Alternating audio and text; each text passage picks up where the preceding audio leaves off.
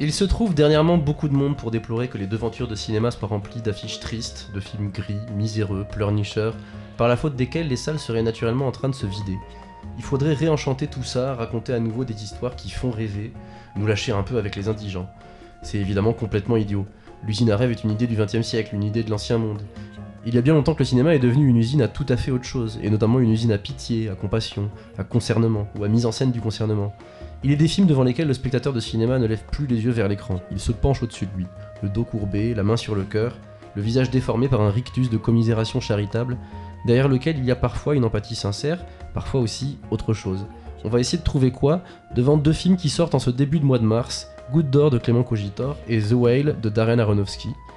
Le premier investit un quartier du 18e arrondissement parisien, la Goutte d'Or, caractérisé par une misère presque légendaire, où le réalisateur et vidéaste Clément Cogitor va plonger un regard à mi-chemin entre le socioréalisme et le conte. Le second a marqué les festivals et notamment la Mostra avec son portrait d'un homme atteint d'obésité morbide et dans l'intimité duquel le réalisateur de Requiem for a Dream nous invite à regarder ce que personne ne veut regarder.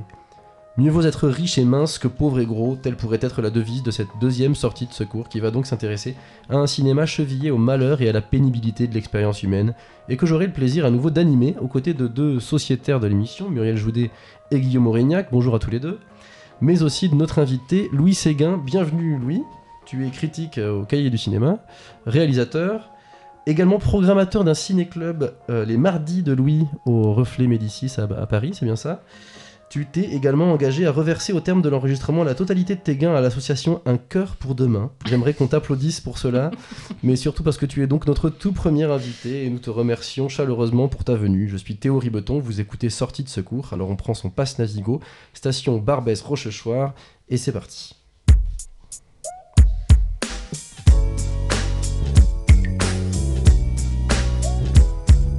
Ma rue est bourrée de vices, à chacun ses délices, à chacun sa 8-6.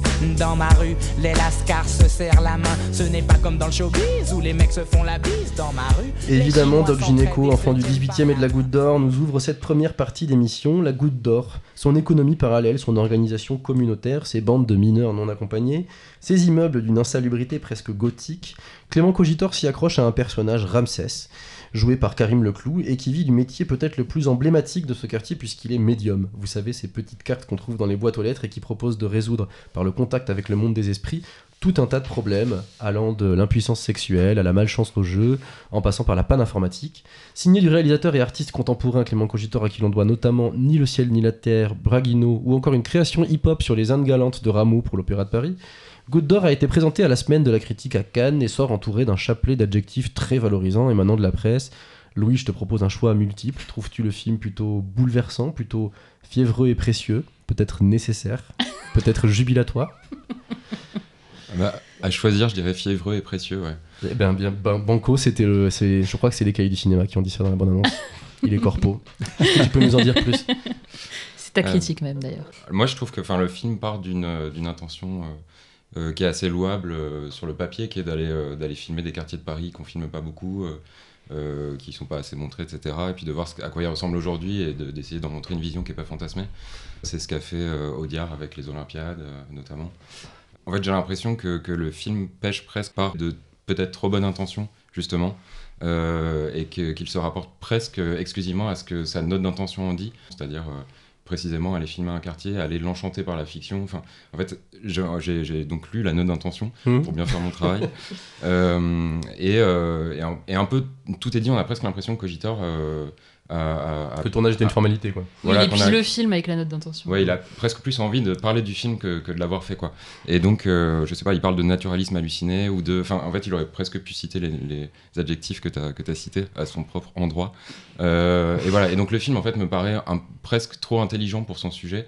Euh, et d'ailleurs, il le dit aussi dans, dans l'interview. Donc, je, je, vais complètement presser tout, ce que, tout le travail de, documentation que j'ai fait.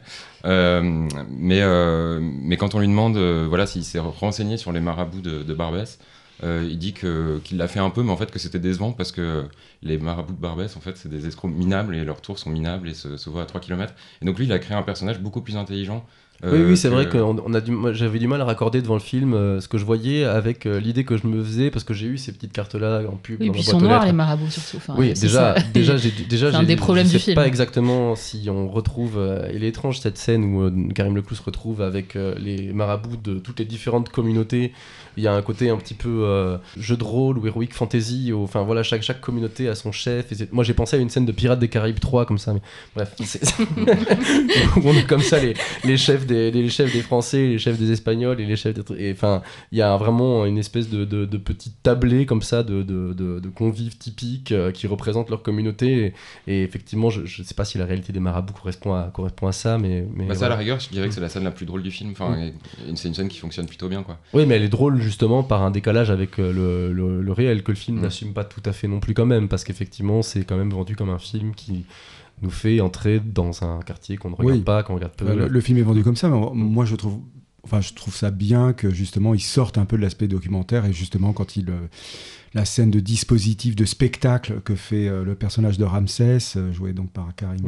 euh, Le clou. le clou, ça me paraît être le moment le plus intéressant du film parce que justement on sort de l'aspect dossier Fémis. je suis allé dans un quartier, je vais vous ramener tout ce que j'ai appris sur ce quartier dans lequel il a quand même naturaliste. vécu une bonne partie de sa vie, il faut, lui, le préciser, ce n'est pas exactement une... Ah non, mais peu importe. je- la question n'est pas de la question de l'authenticité de ce qu'il raconte ou pas. C'est pas moi, c'est pas ça qui m'intéresse. Mais vraiment, voilà, pour, pour moi justement, c'est cette scène-là qui est complètement, probablement fausse et complètement fictive, qui, qui m'intéresse dans le film. Euh, le reste euh, m'intéressant beaucoup moins. C'est alors, c'est la deuxième fois en assez peu de temps que la Goutte d'Or est investie par une fiction, parce que récemment on a eu Nona et ses filles de Valérie Donzelli. Qu'est-ce que ça vous dit, euh, cette- cet attrait euh, soudain, Muriel? Oui, comme disait Louis, il y avait les Olympiades. Enfin, on, sent qu'il y a une envie. euh, En fait, c'est le cinéma français qui. Qui est voilà pétri d'une mauvaise conscience, qui euh, prend pour euh, argent comptant le fait qu'on lui euh, dit tout le temps qu'il faut qu'il sorte de son salon bourgeois. Et l'envers de cette idée-là, euh, c'est d'aller euh, dans les territoires perdus de la République, soit Dans les, dans les no-go zones. voilà, en gros pour résumer que la- mais pas trop loin quand même. hein, voilà, que, Jules Geoffrin, seul 18e, c'est voilà, que Jules Geoffrin fasse copain-copain avec Barbès. En gros, c'est ça. C'est que Ouais. le 18e, les blancs du 18e euh, euh, s'encanaillent un peu. Enfin, moi, c'est comme ça que je le vois. Et en fait, c'est vrai que c'est- c'est piégeux tout de suite de. Parce que moi, c'est juste l'envers de euh, ce cliché qui consiste à dire que le cinéma français est bourgeois. Par ailleurs, c'est pas une, ça, ça a jamais été une histoire de décor, cette bourgeoisie. Ça a toujours été une histoire de regard. Mm. Et, euh, et, euh, et moi, je trouve qu'il y a précisément le regard bourgeois. On le sent d'autant plus quand ces cinéastes en question. Alors, je suis désolée d'être générale comme ça, mais bon, je pense au film de Catherine Corsini sur les, les gilets jaunes qui s'appelait La fracture. La fracture, voilà, qui portait parfaitement son titre. Euh, on le sent d'autant plus quand euh, une cinéaste ou un cinéaste euh, du cinéma du milieu va filmer soit les Gilets jaunes, soit l'hôpital public. Pour moi, c'est là que ça se joue, en fait, ce, ce regard bourgeois. Euh, et, euh, et, et donc, je, Et je ça trouve consiste en quoi? Ça consiste à enfermer les gens Alors, ça dans consiste- des, dans des poses typiques ou des... En fait, ça consiste, je pense, à un truc très simple et qui est vraiment un des problèmes de Goutte d'Or, c'est qu'il y a euh, ce que, alors, allez, hop, je cite point André Bazin, mais qui parlait de la loi de l'amalgame, qui, est- qui consiste en fait à, il parlait de ça pour parler du cinéma français, il disait la loi de l'amalgame, ça consiste à mélanger des acteurs non professionnels avec des acteurs professionnels, et c'est quelque chose qui fait partie du cinéma français. Et, et moi, je, je, je transformerais cette formule pour dire que euh, je pense qu'il y a euh, un réel désir dans le cinéma français aujourd'hui, un réel fantasme de mêler ce que j'appellerais des corps documentaires à euh, des corps qui appartiendraient à la fiction. Euh, ça, on l'a vu par exemple dans Wistreham, euh, on l'a vu dans La Fracture, dans Goutte d'Or aussi. Il y a des castings sauvages mêlés avec. Il y a des- il y, a des figures du quartier qui voilà, jouent leur c'est propre rôle. ça. Il y a toujours ce rêve-là d'une sorte de quelque chose que le cinéma viendrait réparer puisqu'il n'existe plus dans la société et tout ça finirait par euh, vivre en harmonie euh, dans le film. Le problème, c'est que pour euh, déjà pour y parvenir, moi je trouve que ça marche pas du tout dans le film. Que c'est alors je sais que un, un scénario ça se finance avec euh, le nom d'une star, ou en tout cas d'un acteur prometteur, et qu'il s'agit pas de prendre. euh, voilà, je vais pas faire le faux, procès qui consiste à dire que Cogidor aurait dû reprendre un vrai marabout ou, euh, un inconnu, un acteur noir inconnu. Mais euh, euh, ce qui fait écran et ce qui pour moi euh, fait fracture, c'est euh, ce qui l'empêche en fait de regarder ce qu'il a envie de regarder, c'est son, son scénario. Pour moi, il y a vraiment son scénario qui fait complètement écran à, ce qu'il imagine être un film sur les 18e. Et alors, ça va peut-être paraître un peu peut-être poseur de dire ça, mais moi je trouve qu'il y a beaucoup plus d'altérité quand je regarde euh, Enquête exclusive sur euh, le 18e arrondissement et les visages sont floutés et voilà, on est à Porte de la Chapelle, il y a des dealers. Je trouve que l'altérité, je la sens dans des formats euh, impurs comme ça, plutôt que là.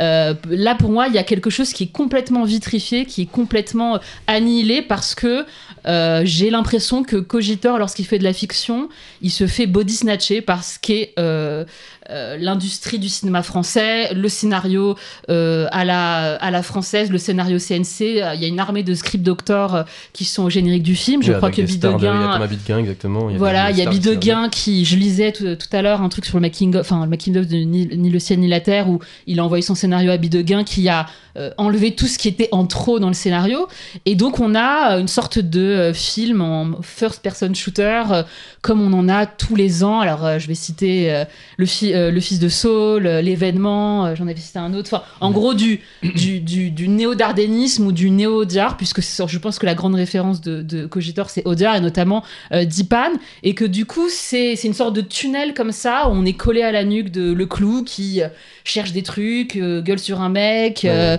cherche un portable, court dans tous les sens et cette logique de survie fait qu'il n'y a plus personne autour et, et que plus rien n'existe.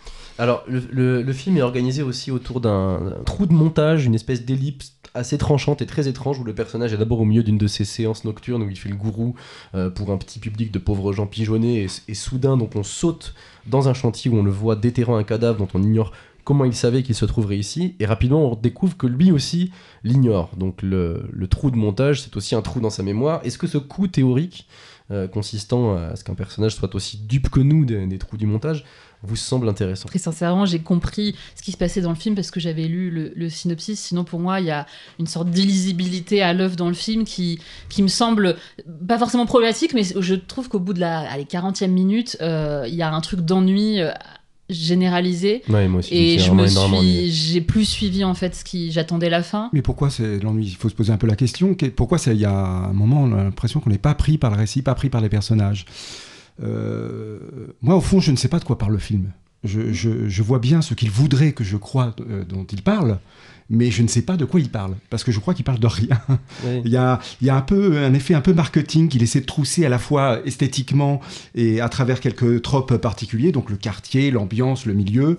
Euh, mais j'ai vraiment eu le sentiment d'un film qui n'avait pas de centre, euh, qui était sans fond, qui était évidé, désaxé. euh.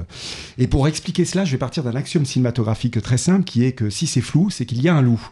C'est un axiome cinématographique ou c'est pas juste une, expression des, des pages roses euh Non, c'est un axiome cinématographique. si c'est flou, c'est qu'il y a un loup. Je veux dire qu'à chaque fois qu'un cinéaste ne fait pas tout à fait le point sur ses images, c'est qu'il a Mm. peur de la platitude qu'elle pourrait euh, dévoiler.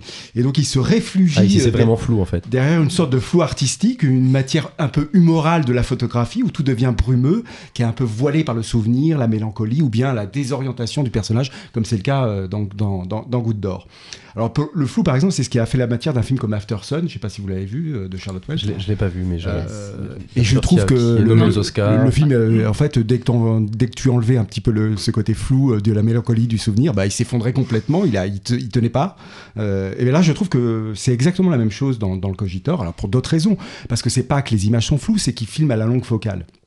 Donc il va, il va filmer à la langue focale, matière euh, naturaliste, thriller naturaliste.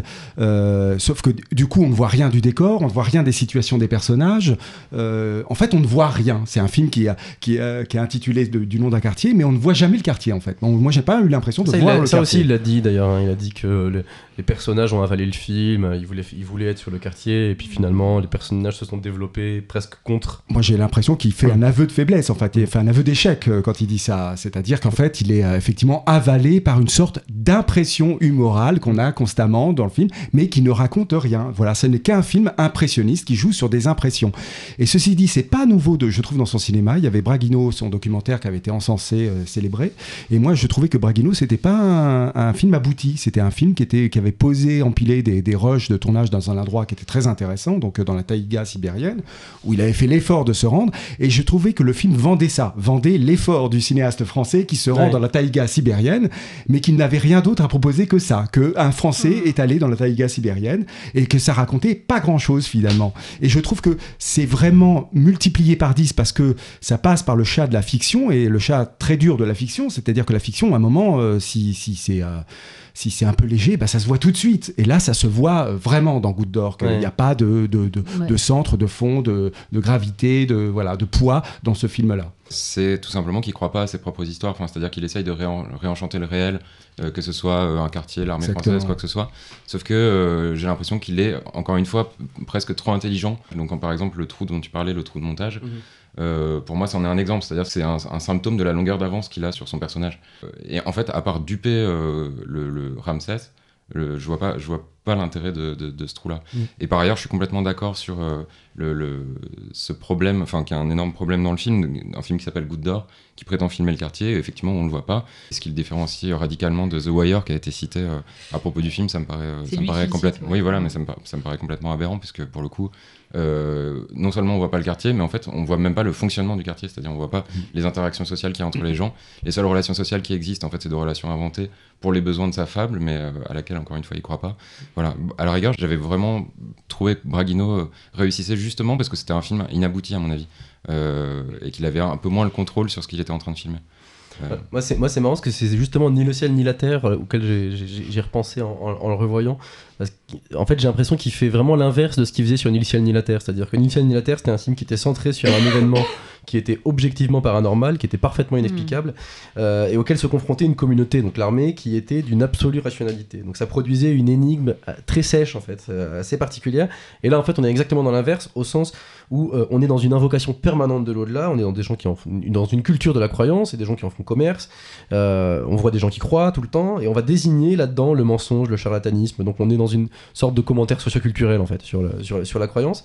Euh, et j'ai l'impression que Ni le ciel ni la terre était plus intéressant parce que justement c'était pas ça en fait. Il y avait personne qui croyait vraiment et on était face à, une espèce d'impasse de, la rationalité regardée comme telle. Il n'y avait pas de magie. Oui, non, c'est juste qu'en fait, tout, le film fonctionne sur des, intentions qui sont devenues pour moi des clichés, c'est-à-dire ce truc qui tient d'ailleurs son œuvre euh, dans les arts plastiques, mais que je connais pas trop, mais où il dit en fait euh, euh, les gens ont besoin d'histoire, les gens ont besoin de récit, on peut pas vivre sans récit, ça c'est un cliché. C'est un cliché de, cinéma, c'est un cliché d'art contemporain pour moi. Aller sur, aller conquérir, aller filmer des endroits qui n'ont pas é- encore été explorés par le cinéma français, c'est aussi un cliché. Et c'est vrai que le film fonctionne comme ça, a beaucoup de vœux pieux, de, de choses qui, qui, qui l'autoproclament pour les faire advenir. Et, et comme disait Guillaume, de, de la même façon que Braguino était là pour dire euh, je suis un, un documentariste français. euh, qui va à l'autre bout du qui va à l'autre bout du monde là aussi il y a ce côté carte de visite c'est-à-dire euh,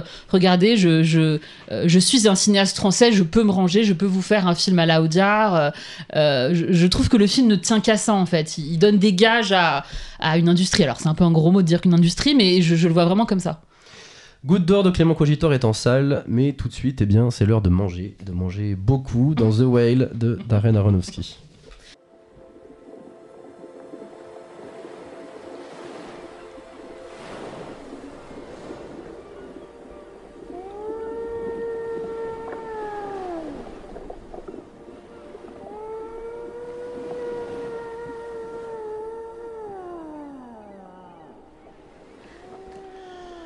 Bon, c'était un extrait vidéo YouTube de Chant de baleine pour la relaxation que je vous recommande chaudement. J'aurais envie qu'on fasse euh, tout le débat dessus. Malheureusement, ça serait peut-être un petit peu étrange. La baleine de Darren Aronofsky ne chante pas, ni ne nage, ni ne souffle. Elle bouffe. Elle donne des cours de littérature en ligne. Elle regarde la télévision, occasionnellement des vidéos pornographiques et elle attend sa fin. Prisonnière d'un corps trop gros pour s'émouvoir et d'un deuil trop douloureux pour s'estomper. Cette baleine, c'est Charlie, interprété par un acteur qui avait lui-même disparu très loin de nos regards, Brendan Fraser, émergeant de 20 ans de grosse traversée du désert pour se retrouver directement en pole position pour l'Oscar du meilleur acteur qui sera décerné dans quelques jours. Muriel, qu'est-ce que ça t'a fait de reconnaître euh, George de la Jungle cette gigantesque prothèse de foie Ouais, j'ai mis du temps, euh, j'ai mis du temps parce que la momie c'était un gros truc de, de mon enfance. J'ai mis du temps, j'ai plus reconnu Aronofsky, on va dire, qui est pour moi c'est, bah en fait voilà, c'est deux souvenirs d'enfance qui se, enfin de préadolescence dans le cas d'Aronofsky, qui est euh, fun fact, le premier DVD que j'ai acheté c'était Requiem for a Dream, et c'est vrai que je sais pas si c'était votre cas, mais Requiem for a Dream c'était le totem de la préadolescence. euh, euh, on se disait que ça devait être ça le cinéma, et, euh, et je trouve que Aronofsky, ne- tout le monde a grandi sauf lui. C'est-à-dire que c'est vraiment devenu le Damien XVI du, euh, du cinéma, avec cette idée qu'en fait, qu'est-ce que doit faire un cinéaste? Comment doit-il montrer le, le monde? Et bah, le monde doit obéir à une sorte de logique du pire, une logique de pourrissement, un, un- sadisme de plus en plus prononcé pour ces, euh, euh, personnages. Bref, tout ce que montrait déjà Requiem for a Dream, en gros, la vie c'est de la merde. Donc ça, ça correspond très bien quand on a 13 ans, ça colle très bien avec ce qu'on a dans la tête.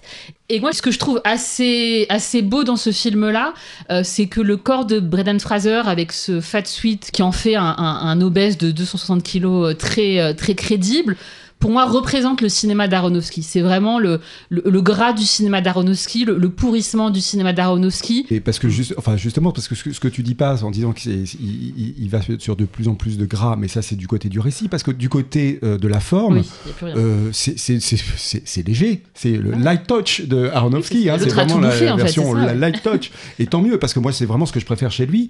The Wrestler est donc celui-là, euh, parce que sinon qu'est-ce que c'est c'est- c'est c'est épouvantable hein, quand Aronofsky, enfin Re- formaliste, for Dream, son côté formaliste Ouais, ouais. dé- déchaîné et absolument mauvais, c'est horrible euh, Ouais. pour ça. C'est voilà. Et là, je trouve qu'il est, euh, il est ramené à quelque chose. Enfin, il se ramène à quelque chose comme il avait voulu faire avec The Wrestler, à quelque chose qui est plus léger. Alors pourquoi? Parce qu'il a un comédien. C'est comme dans The Wrestler où il avait Mickey Rourke.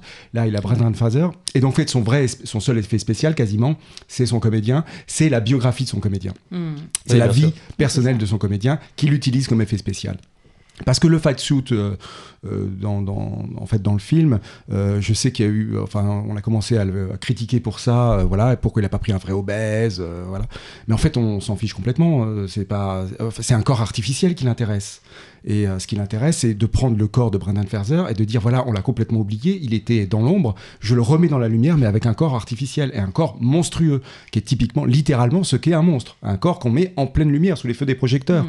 Et donc c'est ça que je trouve le projet qui est intéressant dans le film, c'est de dire je prends ce comédien oublié et qui vient des films d'action, donc qui était affûté, Ouais, voilà. Et qui s'est abîmé dans le film d'action. c'est et ça qui s'est est abîmé dans le film d'action, et on l'a oublié, et je le remets en pleine lumière, mais comme un monstre. Ouais. Et je trouve le projet, de ce point de vue-là, très intéressant. Oui, il y a un truc forain en fait. Oui. Mais après, moi, ça m'a, j'ai eu quand même le- l'impression un peu désagréable au départ, en tout cas, que c'était comme The Wrestler, c'est-à-dire qu'il se transformait un peu en hardcore des, des, des acteurs has-been euh, américains. Euh, et euh, après, c'est, vrai que le, le film était assez étonnant par sa sobriété de mise en scène, on peut dire, euh, et, et parce que en fait, c'est effectivement tout l'excès euh, qui peut caractériser la forme de ces films est ici concentré dans euh, bah, la prothèse, l'acteur, etc. C'était le cas aussi dans Black Swan qu'on n'a pas encore cité, mais moi qui est un film que j'aime beaucoup, enfin en tout cas que j'aimais beaucoup à l'époque Ouais, que j'ai moins aimé en le revoyant, donc je, je pense que j'arrêterai de le revoir. Mais ouais, l'idée qui me paraît intéressante dans le film, c'est c'est l'idée que le corps est, euh, est en trop, et littéralement, euh, dans ce scénario qui par ailleurs me paraît faible et pas très intéressant, euh, c'est qu'il y a le corps de l'absent, qui est son amant euh, qui est mort, en trop et qui porte en lui. Et d'ailleurs, il y a un effet de vase communicant où on a l'impression qu'il se, nourrit pour le nourrir, puisque lui est mort euh, plutôt de faim, d'après ce qu'on comprend dans le récit. Moi, je trouve que ce qui est en trop dans le film, c'est le scénario. Il a pas, il, sait vraiment pas quoi raconter au- autour. Effe- effectivement, il a eu envie de filmer ce corps, de filmer ce corps monstrueux. Je suis d'accord avec toi, Guillaume. Je pense que ça aurait pas eu de sens de prendre un, un acteur gros parce que ça aurait juste été complètement un autre film. Je pense que l'obscénité du regard est aussi dissipée par l'artificialité du corps. Euh, mais autour, euh, il se dit bon, je fais un film, je suis quand même obligé d'avoir un scénario, donc euh, je vais avoir deux ou trois personnages secondaires, des antagonistes, je vais lui inventer un truc avec sa fille. Et on sent que tout ça, il le fait un peu par nécessité. Et quand on fait les choses par nécessité, qu'est-ce qui revient? Eh ben, c'est des réflexes. Et le réflexe d'Aronofsky, c'est le religieux. C'est vraiment son obsession. C'est voilà, C'est plus qu'un réflexe, Mm. je crois que c'est profondément an- ancré chez lui. Alors, sur, sur la question du scénario, je suis, je suis Oui, mais je veux, dire, d'accord. je veux dire que c'est assez, c'est assez, euh, c'est vraiment un bidule, quoi. C'est-à-dire, C'est euh, pas un ce, bidule. qui, ce qui va animer le récit, C'est ça pas va être un, un pas prêtre qui va l'appeler, qui va lui essayer de le sauver. C'est pas tout à fait un bidule Mm. pour lui, je pense. C'est vraiment une sorte de. c'est un regard qu'il pose sur le monde. C'est une, Weltanschauung- qu'il a, euh, voilà. Euh, Mm. euh, il est complètement. je J'ai pas compris ce que t'as dit. il, est- complètement religieux. Euh, tu, tu regarderas dans le dictionnaire russe. Euh, Yeah.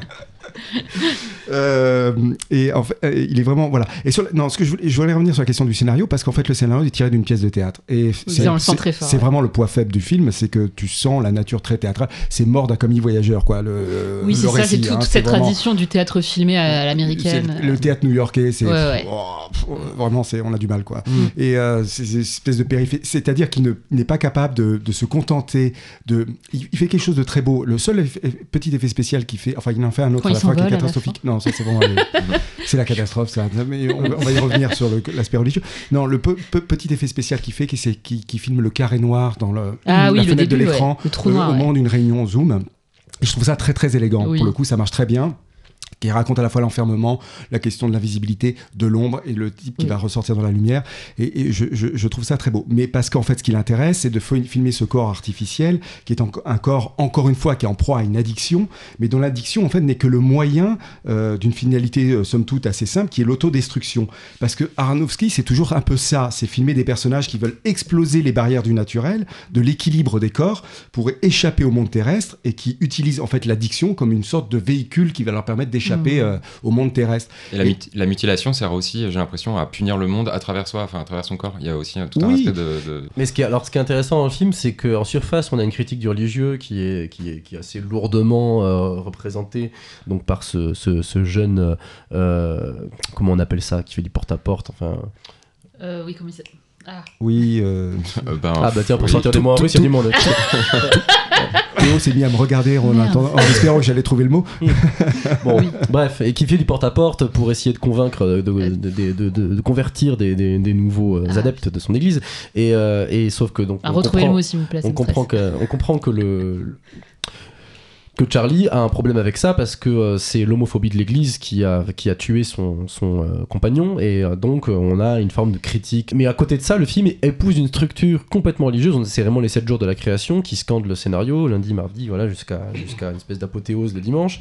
Le personnage est complètement obsédé par le salut et par la rédemption. Moi, ça m'était jamais, c'est marrant, autant apparu à quel point le manuel de scénario hollywoodien est un manuel totalement chrétien. Ça, m'amène à me demander s'il y a une hypocrisie là-dedans, à faire une critique de la religion sans être capable d'en sortir de ces, de ces structures mentales. Bah, je, je parlerai pas d'hypocrisie euh, dans la mesure où en plus le, le- les personnages bizarrement sont religieux malgré les religieux un peu et là en l'occurrence euh, euh, oui, ils sont finalement- spirituels. Il y a une ils sont- spiritualité voilà qui- c'est- c'est-à-dire que en le- dehors des cadres religieux traditionnels. voilà et ce, ce petit personnage euh, dont, dont le métier euh, dont le nom du métier nous échappe euh, de l'activité de porte Qu'est-ce à qu'on est laïque Les on est trop laïque.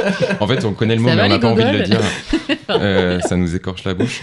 Et donc euh, donc bref, euh, le- ce, ce personnage, il arrive, il est, il est beaucoup trop humain, imparfait. En plus, il véhicule effectivement une pensée réactionnaire qui cadre pas du tout avec la personne à qui s'adresse.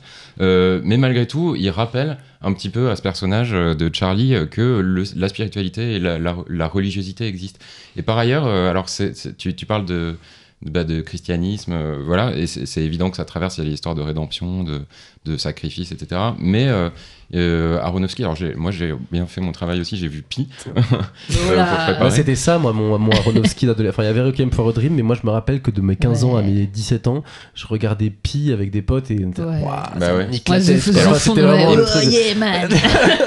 Et dans, bah, Pi, ça. The ça aussi, moi je me souviens. euh, The Fountain, il a. Alors, euh, petite parenthèse, si j'ai été voir la, la fiche Wikipédia de Darren Aronofsky, ça bosse, euh, et donc euh, j'ai vu qu'il disait qu'effectivement son, son rapport à la religion était tout entier contenu dans son film euh, le plus personnel, qui est The Fountain. Non, Enfin, non, vraiment. mais c'est un film. En fait, on va dire, on va dire très précisément où se situe religieusement Aronofsky. Il est dans, du côté du fratras gnostique, Oui, oui, Le- voilà. du côté de la matière, la terre. La terre, c'est le mal. Mm. Et ce qu'il nous faut, c'est aller euh, d'une autre terre, une terre lumineuse. euh, voilà, la- la- le dieu Oui. de lumière. Ouais, C'est mais pas comme je, trouve est qu'il complètement obsédé par ces questions-là à j'ai- chaque j'avoue, fois. je- j'ai vu le truc religieux comme un folklore dont je me suis vite débarrassée parce que pour moi, il y a une autre religion dans le film et c'est, on va dire, l'acteur studio en fait. Pour moi, c'est ça le film qui, ce qui, ce qui pousse à une extrémité, mais euh, en fait, il, il pousse vraiment l'engagement actoral tel qu'on le fantasme euh, de la part des acteurs hollywoodiens jusqu'à sa, son point de voilà, jusqu'à la métastase en fait. Moi, c'est ça que je vois aussi. Il joue aussi avec ça, avec le, le sacerdoce de l'acteur qui s'engage dans un film, sachant que Fraser raconte, euh, donc il a disparu un peu des radars parce que bon, il a eu. Il a euh, une agression sexuelle. oui, alors il y a eu ça, et puis il a été, euh, il, dit qu'il a euh, été je- épuisé. précise qu'il a, précise qu'il a subi une agression Oui, sexuelle, quand même, parce que si je dis juste ça, ça. Oui, soyons précis, en 2004. et non, et en plus de ça, surtout, c'est qu'il il- il a été épuisé physiquement euh, par les, le surentraînement sur le tournage de La Momie. Donc en fait, le film euh, va juste dans l'autre sens, mais fait exactement la même chose. En gros, t'as été le corps bodybuildé des années 2000, ben moi, je, tu, pour moi, tu vas être euh, le corps du confinement. En gros, c'est ça. quoi. Oui, mais je. Mais pour moi, c'est ça aussi, Je fais un petit, un- quand même un, un pe- un petit contrepoint là-dessus, c'est que c'est pas l'acteur studio parce qu'en fait c'est. c'est, Non, mais ce truc de ah, transformation. oui, mais Aronofsky, a- a- a- c'est un cinéaste de l'artifice. C'est jamais un cinéaste de la durée du plan. De, euh, voilà, donc tout est faux, tout est tout est. Et Requiem for a Dream, on a l'impression qu'effectivement les comédiens sont allés au fond de l'épuisement, mais pas du tout. C'est juste de l'artifice, du maquillage. euh, C'est constamment pris en charge par la mise en scène et le montage. Mais par rapport à ce que tu disais sur en gros la matière, c'est pas bien, mais précisément lui, l'acteur comme matière, il veut le détruire puisque lui il veut euh, dans sa dans son optique religieuse. Quoi. Il y a aussi cette idée que il veut épuiser l'acteur comme matière Oui, c'est jusqu'à En jusqu'à fait, il qu'il veut, se libérer, dégonfle. Quoi. il veut libérer l'acteur et il veut libérer le, le- il veut libérer le corps humain de la- de, de, de- Hmm. de l'enfermement dans la matière. Bah, c'est le c'est le dernier plan hein, quand il. Tout ce qu'il veut, c'est des corps célestes. Et Fontaine, c'est ça ne racontait que ça, Oui, c'est un corps on, a, céleste. on a coupé la parole à Louis qui allait Pardon. raconter. On est vraiment très mal poli. hein, voilà. Ah non, on c'est- l'invite, qui allait nous raconter un truc sur Pi. euh, Ah oui. Ouais, apparemment choses sa grande idée en plus. euh, Donc, euh, Euh, une nouvelle décimale que j'ai trouvée cette nuit. Euh, non, mais alors, euh, ouais, non, ce que j'allais dire, bah, en fait, non, mais ça me permet de revenir dessus parce que ce qui, me- ce qui me semble être euh, aussi le, le- le- le sentiment religieux qui traverse euh, l'œuvre d'Arono- d'Aronofsky, dit comme ça, ça fait un peu pompeux, mais, euh, mais disons que, euh, donc on parlait de christianisme, mais en fait, dans, dans Pi, c'est un personnage de, de, de rabbin assidique, en fait, qui vient harceler le, mathématicien qui est obsédé. Et en fait, j'ai l'impression que la grande question, c'est aussi pompeux, d'Aronofsky, du cinéma d'Aronofsky, c'est La grosse question. c'est comment donner, comment ordonner le chaos. Donc en fait, la, la drogue et l'addiction, c'est une, des- c'est une des réponses. Euh, et euh, mais ensuite, évidemment, c'est comment essayer de donner du sens euh, à sa propre histoire et à sa vie. Euh, du sens, c'est-à-dire vraiment au sens interprétatif, quoi. Et, et- et ça, c'est vraiment beaucoup plus, ça vient beaucoup plus de la religion juive et de l'Ancien- Testament, à mon avis. Et d'ailleurs, c'est de là que vient euh, biographiquement, parce que j'ai aussi lu sa, sa- sa page Wikipédia, euh, Aronofsky, il vient d'une famille ultra Mm. religieuse juive. Bref, et du coup, là, euh, dans, dans, dans, euh, dans, dans, euh, The Whale, Mm. euh, c'est euh, la volonté qu'il a de s'accrocher à tout prix à l'idée que sa fille est pas un monstre. Et, que, et, et j'ai l'impression que c'est ça le, le, voilà, l'interprétation. Et d'ailleurs, il corrige des essais, des dissertations, euh, parce que parce qu'on a l'impression qu'il est dans ce rapport-là aux choses et qu'il essaye de, de bien organiser l'analyse de, de sa vie et du monde pour pouvoir mourir en paix. C'est vrai. Elle est, et moi, d'ailleurs, je trouve qu'elle est bien, effectivement, la dissertation de la petite sur Moby Dick. À Oui, chaque fois qu'il la lit, je trouve qu'elle est très bien. Ouais, c'est vrai. Tu la lis avant de dormir aussi Ouais, Oui, il faut dire aux téléspectateurs que donc la baleine c'est aussi Moby Dick. Voilà. La- Oui, bien sûr. Ouais. d'ailleurs, c'est- alors, d'ailleurs, c'est intéressant. Il oui. fait très balourd du. Oui, voilà, c'est ça, c'est putain, qu'est-ce Ou c'est est Jonas, bête. euh, Jonas et la. Et alors, Il euh, est bête quand même. Hein. ouais, intér- intér- intéressant parce que j'ai trouvé autre chose qui est étonnamment euh, peu, peu, euh, mentionné. Euh, Brendan Fraser a joué euh, dans, un, dans un biopic de James Whale, le cinéaste, Ah. le réalisateur de Frankenstein, Ah putain. euh, qui est un qui s'appelle Gods and Monsters, ni Dieu ni démon en français. Et, euh, et donc c'est sur la fin de vie de James Whale qui était qui, s'est- qui est un homosexuel qui s'est suicidé. Ouais. C'est génial, ça. The Bah, Whale. bravo, Ouais. bravo The James Théo, tu viens faire Ouais. du- du- de l'autorisme sur la- l'acteur en fait. C'est- Voilà, c'est- voilà. c'est Bah moi je trouve qu'il y a que ça d'intéressant dans le film. En tout cas c'est et surtout peut-être que j'ai- j'ai pas assez décrit euh, le fait que pour moi il y a quelque chose donc qui résiste à Aronofsky et, et c'est Fraser et le, son regard implorant comme ça parce que toute la petite cour qui toutes les toutes ces visites en fait les visiteurs ils sont là pourquoi? Ils sont là pour le, le travail au corps le mec quoi et de, de voir ce visage là implorant avec son fat suit avec les yeux humides transpirants je, je- c'est une image qui me reste quoi quand même Je, je suis d'accord. Je, je pense qu'en fait le plus beau du film, c'est effectivement les plans sur le regard de Fraser, ouais il est qui sont vraiment Ah. très très beaux et très simples. Et sa voix aussi. Et- Moi, je Ah, trouve il a une, une sublime Ouais. voix Ouais, ouais. vraiment Et Non, que mais dès, que la, dès que la mise en scène reprend le pas là-dessus, c'est, c'est- bah, le film s'effondre en fait. Ce qui est, ce qui est étrange, c'est que vraiment tout le mauvais goût qu'il développe et qui est, qui est sa marque de fabrique, enfin ça passe quand même, notamment au son d'ailleurs, parce que là t'as passé des, des, des chants de baleines, Ouais. mais lui dans le, dans le, sound, dans le design, Je suis accro. et t'as, dès l'apparition, dès la première scène, t'as des sortes de sons qui miment, euh, je pense, euh, ostensiblement les, les- des chants de baleines, et c'est vraiment d'un mauvais goût atroce en fait, c'est vraiment la pire façon de filmer quelqu'un d'obèse euh, et de présenter son personnage. Euh, mais pourtant, en fait, bizarrement, moi je trouve pas, contrairement à ce que tu disais Muriel, euh, que, que, que ce soit un réalisateur sadique, je sais pas tellement comment il s'en sort, mais j'ai toujours l'impression qu'il a... Dans ce film-là, tu veux dire Ah, de manière Bah, générale de manière générale, peut-être Requiem for a Dream fait exception, mais sinon j'ai l'impression qu'il est plutôt en train d'essayer de, de- Alors il faut. T'as vu Mother? Alors, j'ai pas vu Mother, ouais, Ouais. j'ai- j'ai- mais mais, Mais euh, Il y a mais- un petit truc dans Mother, hein, même. Tu passes une heure et demie à savoir ce que, à te demander ce qui se passe, quoi. Ouais. Ah oui. Mais parce Et qu'il met c'est- ses personnages, il met ses personnages dans des situations catastrophiques, mais il le fait quand même pour les sauver. Enfin, donc, euh, c'est on peut appeler bien ça du sûr. sadisme. Oui, mais, oui, euh, c'est de la Ah, il, veut, rédemption. il veut toujours sauver ses personnages. Ouais, bien mais- sûr. mais- Non, mais c'est plus la logique du pire et du pourrissement. C'est-à-dire qu'il fait partie de ces cinéastes qui pensent que euh, il faut qu'une fiction s'abîme, quoi, et aille vers, euh, aille vers le pire. Oui, mais elle doit aller vers le pire parce que ça lui permet à la fin de faire cette rédemption qui passe par la lumière. Ouais, Moi, c'est bien le, sûr. c'est le principal reproche que je lui ferai à la, à forme de bêtise de son cinéma, qui est sa sacralité, sa dimension spirituelle, passe pour lui par l'idée que le cinéma est apte à rendre justement l'aspect lumineux, éthéré euh, des choses, de la spiritualité, etc. Alors qu'il me semble que la leçon de Rossellini, justement, c'était de dire si tu veux faire du spirituel, tu filmes la terre, Mm. tu filmes pas les cieux. Là, il y a Et- une fusion goutte d'or, euh, Zoveil. Ça marche pour et, les deux. peu. Et, et il fait exactement l'inverse, et à mon avis, il se trompe complètement, Ouais. et c'est une réflexion bébête qu'il a, quoi. Voilà. Bon, quand on a réussi à dire quelque chose qui valait pour les deux films à la fois, on considère qu'on peut arrêter l'émission. Donc je vous Ah ouais, conserve. c'est vrai. Voilà. Euh, donc sortie de secours, c'est fini pour cette fois. Franchement, je vais remettre directement mes sons de baleine, j'adore. oh là là. Je suis hyper détendu tout de suite. Le monde n'est peut-être pas plus beau ou plus juste qu'avant, mais on espère y avoir au moins rétabli un peu de vrai, un peu de goût, un peu de notre goût, un peu de cinéma tout simplement. Je vais remercier tout d'abord notre invité Louis. Bravo pour cette première émission, mais aussi euh, Guillaume et Muriel, bien sûr. Et enfin nos auditeurs. Ah oui, Louis, euh, les mardis de Louis, prochaine édition, programme. Putain, baleines. là. Vous entendez pas, vous avez pas de Non. casque. Non, on imagine. ouais. Euh, bah alors, la prochaine, euh, ouais, prochaine séance du Ciné Club, ce sera le mardi 28 mars, donc au Reflet Médicis, et ce sera euh, un programme de court métrage d'Arnaud Despalières En sa présence en sa présence. En sa présence. En son auguste présence. Et en avril, ce sera Philippe Garel qui Ah, reviendra génial. faire coucou avec J'entends plus la guitare. Eh ben, on euh, y sera nombreux. N'hésitez pas à partager l'émission, à en parler autour de vous. Il y a bien sûr euh, beaucoup de podcasts qui se lancent en ce moment, c'est super. hein.